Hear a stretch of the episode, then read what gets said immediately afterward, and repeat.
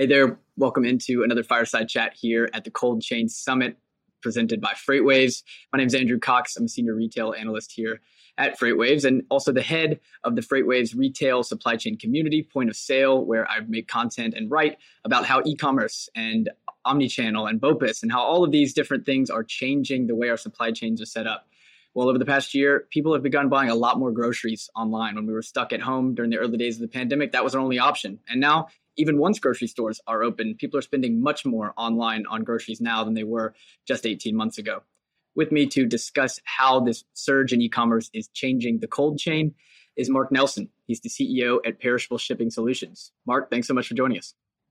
Thank you for having me. Absolutely, Mark. So, this is your FreightWaves TV debut here at the Cold Chain Summit. So, it is customary to give a little background on yourself and tell us a little bit about what PSS does. So, uh, PSS is um, operating in a new area, uh, as we talked about, uh, e-commerce fulfillment. So PSS focuses uh, specifically on fulfillment for e-commerce, and our niche is really dealing with perishable foods, frozen foods, refrigerated foods. We also ship um, chocolates or products that have melting issues, like energy bars with peanut butters. Um, so we're shipping things from ice creams to steaks to baked goods to cheeses and yogurts and so on. Um, and this niche and growing fast is focused exclusively on e-commerce fulfillment. Yeah, we're going to discuss a lot about what the optimal basket size is, about what kind of goods you guys are shipping. But let's start with you guys' network. How are you guys servicing uh, your customers right now? Where your warehouse is located? Who kind of ships the goods for you? Yeah, so we operate a two warehouse solution. The trick to making perishable foods reach the consumer um, safely is really shipping and affordably is shipping two day ground. So we operate a two warehouse network. Today, we have warehouses in Youngstown, Ohio and Sacramento, California. And those two warehouses can reach uh, about 93% of the US population with two day ground shipping. So it's going to get there affordably, it's going to get there relatively fast.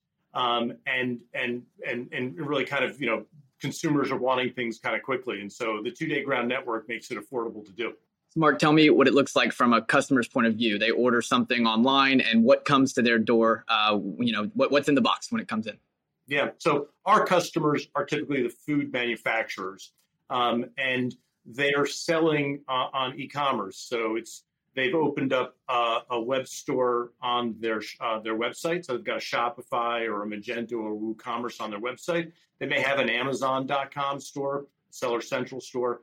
Uh, they may have a Walmart.com, a Costco.com, a Goldbelly. So our customers, the food manufacturers, are opening up various uh, e-commerce sites, and we do the fulfillment for those. The consumer really doesn't see what's happening from us. PSS uh, our company is really becomes invisible to the consumer. Uh, so the consumer uh, goes online, they buy six pints of ice cream. it's going to arrive via UPS or FedEx, and it's going to be in a uh, most often a branded uh, our, our customers branded box it's going to have a, an eco-friendly liner uh, it may have some ice packs it may have some dry ice in it and this really great specialty foods for someone's birthday someone's keto diet um, you know these are the trends that we're seeing um, but people want their food today quickly and want uh, unlimited selection. Yeah, most certainly so. And you you're limited by well, we'll talk about some of the reasons that this makes so much sense for a CPG brand or or for an artisan type brand. But you mentioned a lot of different outlets there, whether it be their own website powered by WooCommerce or Shopify, but also Amazon and Walmart and Costco. But it's it's all of these different outlets, but it's a single channel of this e-commerce uh, of, of running on e-commerce. So talk to me about what it looks like for you guys. All of those orders coming in as once. What kind of technology is necessary to make that happen? Yeah, from our perspective, um, you know, our customer again, uh, the CPG company is going to have is going to be selling in an omni-channel approach. There are many marketplaces to um, just like no brand would ever say, oh, we don't need Kroger because I'm in Walmart. They're going to be in lots of grocery stores. Same thing's going to happen online. A very much a e-commerce omni-channel approach. Um, today, we're still seeing the vast majority of our our customers' orders are coming off their website and Amazon, um, but we see Walmart kind of getting traction, Target, Costco, and so on. So from our perspective, we are able to make an electronic API connection to these various marketplaces and the orders flow into our warehouses. We then have our own automation rules to kind of route the orders to the right warehouse. So, as an example, Andrew, if you wanted to ship your sister uh, uh, six pints of ice cream uh, for her birthday next month, and, and, she lived in Seattle, when we received that order, it would have gotten routed to our Sacramento. You know, if you were living in uh, in, in, New York and you wanted to get you know a great keto product because uh, you're on a diet, blah blah blah, uh, that water would have been routed to our Ohio warehouse. So it just kind of flows seamlessly um, into our system, and we put them in the right places based on a lot of automation rules and zip code analysis and so on. Mark, so in our prep call, you you made a statement that has stuck with me since since you made it, and it's uh, you know the question is what can you offer that a store cannot? And i think you know you you said you could offer protein. You offer the ability to build muscles of a channel. Talk to me about that. Yeah so it's interesting today when you when we think about the big perspective um, distribution, grocery store. People have historically just gone into the grocery store and bought their things. You know, and e-commerce is not new for food. It's just been relatively small. All right, we've all just experienced the pandemic. Uh, most everybody's you know gained the experience of purchasing food online or, or pickup at, at curbside. Um, but this trend is now happening. It's very much you know I like to think we're starting to see the backside of the pandemic We'll see what's happening. But the order volume that we saw spike last March has basically remained, if not grown, uh, across our customer base. And so the way that we think about what's happening in e-commerce for food, um, we think back to you know our working hypothesis before the pandemic was you know why would the grocery store not see the same disruption path that every other sector of retail has seen with e-commerce. E-commerce has come into, you know, we, we think about, you know, 10 years ago, we may have said, oh, Andrew, you could buy a pair of sneakers or your, your mom can buy a dress online. And the conventional wisdom would say, oh, I don't know. I think people are going to have to go into store to try those on. Satan, and turns out to be not so much. And, you know, J.C. Penney's and Macy's would love to go back 10 years ago and change their e-commerce strategy. They can't. The internet has eaten their business. Grocery is in its early disruption. Grocery is today where shoes and clothing was 10 or 15 years ago. It's still early stage. The pandemic has really brought it front and center. So the way that we think about a, a large CPG company, even a mid-market account, is that they're selling historically in grocery. And, you know, we're not smart enough, or I'm not smart enough to know what percentage uh, you know, is going to go online and stay there? Was it 3%, 5%, 10%, 15%, 20%? We don't know and what velocity that'll happen. But you don't want to be a CPG company that said, oh, 10 or 15% of the grocery store, people don't go into the store anymore. They're buying it online. You don't want to forget to go online. That's a Kodak kind of moment. I don't adopt the new channel. Um, and so the way that we think about today, knowing that this channel is only going to grow, the way that we think about it is a brand that is going to be moving to e-commerce to say, well, it's still small. We don't know how to do it. It seems a little expensive. Why should I do that today? Well, before a brand is going to grow a, a 25 or a 50 million dollar new channel, you've got to start somewhere. So before you build a 50 million channel, you got to build a 20, build a 10, build a five, build a two. You got to start. And the way we look at it is e-commerce is a new channel. And so, like any new channel or any new process that's built, you have to build muscle. And and before you're going to get to a $50 million revenue stream, you really need to start today. And it may start smaller. And we see a lot of companies are starting with pilot programs, uh, dipping their toe in the water to learn and to build that muscle memory because the consumers are changing their behavior. And this is the new channel. You can't ignore it. Yeah, you're exactly right, Mark. Those two things that I wanted to make a point of is like one, you look to other industries, other segments of retail, and thought, why wouldn't grocery get uh, disrupted like this? I thought about thinking about other countries. You look at the UK or most of Western Europe and pretty much all of Asia. They're already three to five years ahead of us when it comes to e-commerce adoption for online grocery, and they just happen to have a density advantage. It will, it's coming for us. It's not that there is anything inherently different about American consumers not wanting convenience that our UK counterparts want. It's just it's going to take a little bit longer to build. And the second point is that it's never been easier or more accessible to build your own channel right now. You have people like PSS, you have other companies that can help out logistics companies, and you also have got Shopify, WooCommerce, Magento. I mean, so many uh, you know platforms that you can very quickly spin out a website that's that's competitive uh, to others online. So it's it's the perfect time to do this right now, isn't it? Absolutely. And um, we think about it as, again, I always think about how a brand, a growing brand or a mature brand is going to now use this new channel. And obviously, everybody's looking to today just you know drive gross margin and lots of sales and lots of top line revenue. Uh, but I also look at a new channel like this today and say, well, what else can this do for me? Obviously, I want to grow my top line, but we're seeing a lot of the larger brands, or the really strong brands that are building brand, they're using their e-commerce on their website not so much to drive top line. That's great, but they're using it as a new marketing channel. It's a way to engage with raving fans, VIPs, social media people, um, and and create this experience that you can't do in the grocery store. It's one of the advantages of being online is you're now if you're selling off of a Shopify on your website, you now own the relationship with your customer. You don't have to rely on the grocery store to find out what's going on. You don't have it locked up with Amazon, but you're now in a one-on-one dialogue with that customer. Um, and so it's a great way. We have one of our larger uh, plant-based burger companies adds a cookbook uh, we have a vegan cheese company that does the same thing. They have these great cookbooks from their celebrity chefs. And so it's get this product, get this cookbook.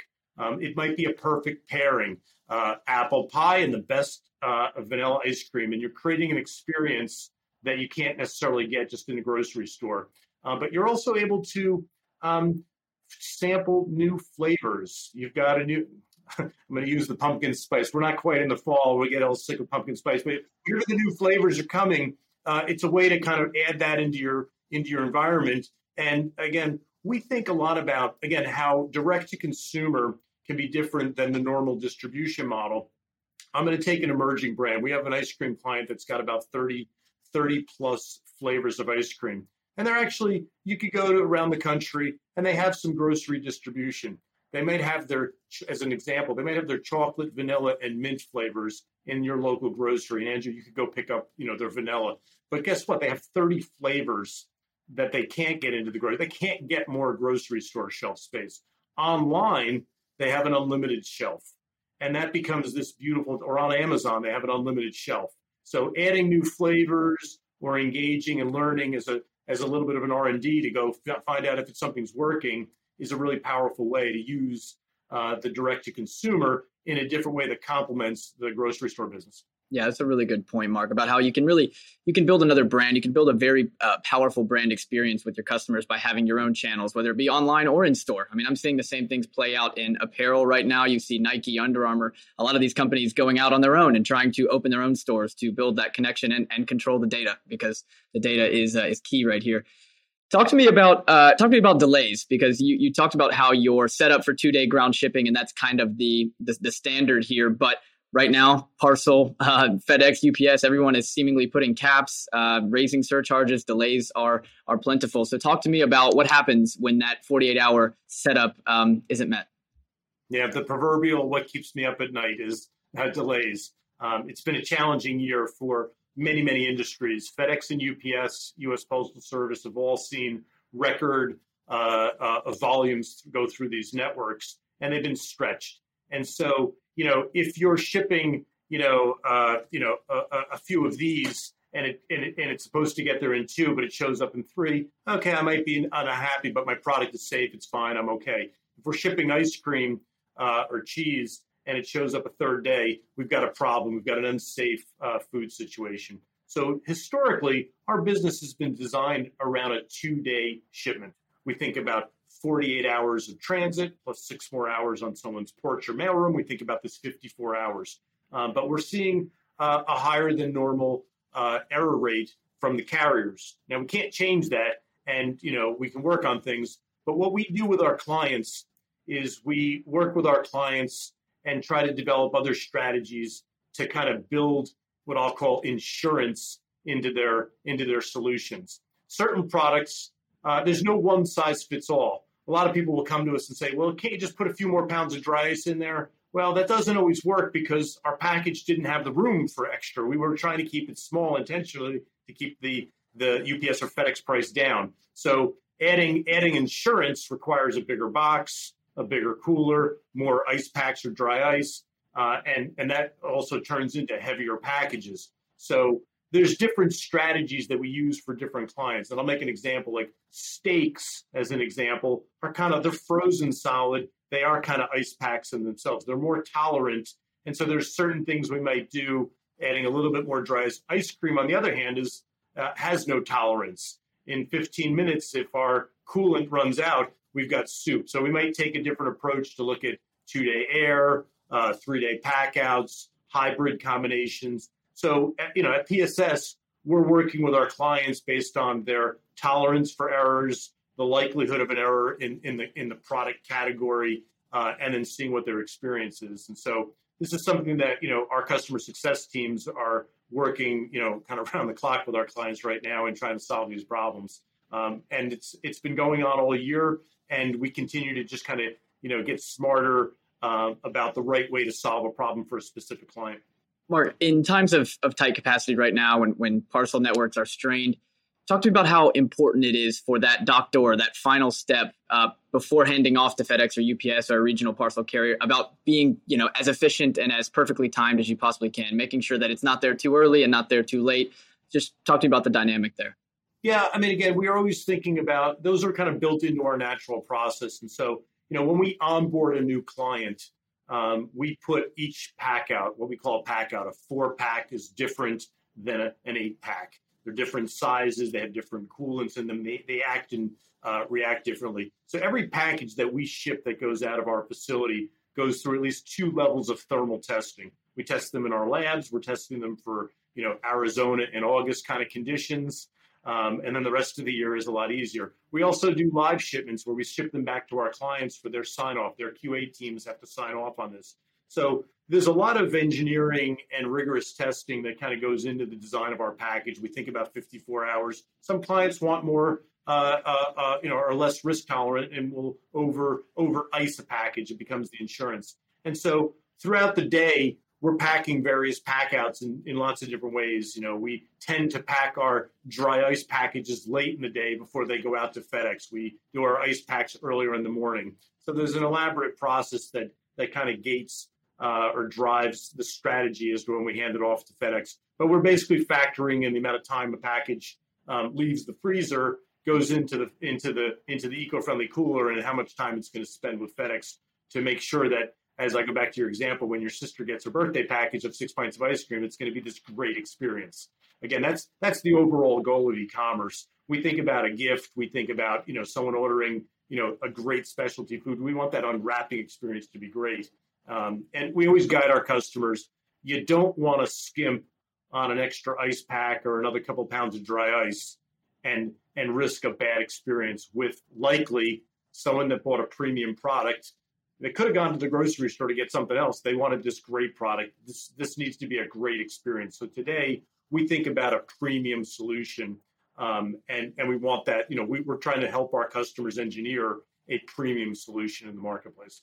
I'm really glad you you said you know the, the goal of e-commerce is to please. It reminds me of I'm not sure if you know about Coupang, the the South Korean they, they call them the Amazon of South Korea, but their CEO Bom Kim, uh, he says that he you know they they have this incredible logistics network that's set up. If you order something before midnight, it's going to be on your front door by 7 a.m. Uh, before you go to work. And he says he wanted that rocket delivery to be like magic. He wanted people to wake up and wonder how they ever lived without Coupang one day, right? That is the goal of e-commerce is, is hyper convenience and, and to, to meet every customer expectation. Why, to, to all the skeptics in the crowd that are uh, weary of this direct to consumer movement in grocery, uh, the fact that people are buying more groceries online, why do you, why are they wrong? Tell them tell them why you think that this trend towards direct to consumer will continue.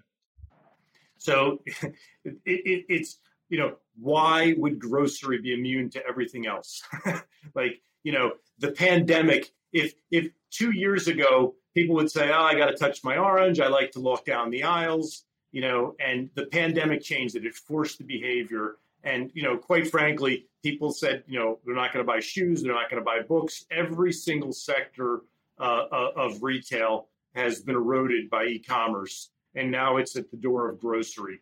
Um, and and we all just learned that we can get our groceries delivered this way as well. Now, there are many ways to get your your food delivered that way, uh, but the trend is now here. Uh, it's kind of proven out uh, in its early stages, and it's in its infancy stages still. Um, you know, in, in, our opinion, the customers that we work with, we still see them as the early adopters, um, but uh, trust me, our phones are ringing off the hook from the, uh, the, the mainstream markets now are trying to build their, their solutions in place. Uh, but e-commerce, you know, has now reached the grocery. Yeah, still so early in this game. Mark, one last question for you. What what do you as a company need to do and also as an industry need to do to continue this growth uh, in online grocery? Yeah, so when we look at our business, um, today we're operating a two warehouse solution. And so we're putting the plans in place over the coming months um, and, and into next year to be adding additional warehouses. Um, we think about the trends of what's happening in e-commerce today. Delivering two day for specialty foods is perfectly adequate. Um, uh, but the trend, Amazon continues to push the bar forward to one day shipping, to same day shipping. And so we're adding additional warehouses into our environments to be able to drive more one day shipments to our larger customers. Um, and so we see that as a very trend. Today, we think it's fine. It's still in its early stages. But I, when I when I put my lens on to look a little bit more long term, I see more one day shipping, even potentially getting to some same day shipping for the largest cities: L.A., San Francisco, New York, Chicago. We see those things coming, um, and it's just the trend of e-commerce that's coming down the pike. Yeah, uh, the way that Amazon is spending on logistics, it won't be that long uh, before we probably have some same day uh, delivery from a lot of groceries. You've also got a lot of young startups that are hungry and growing fast, like Jokr, like GoPuff, like all of these instant retailers popping up. So a lot going on in grocery e-commerce. Mark, thanks so much for taking the time and, and giving us some insight today. Thank you very much. All right, everybody. That's been Mark Nelson, the CEO of Perishable Shipping Solutions, right here at the Cold Chain Summit presented by FreightWaves. Stay tuned. We got a lot coming up for you this afternoon.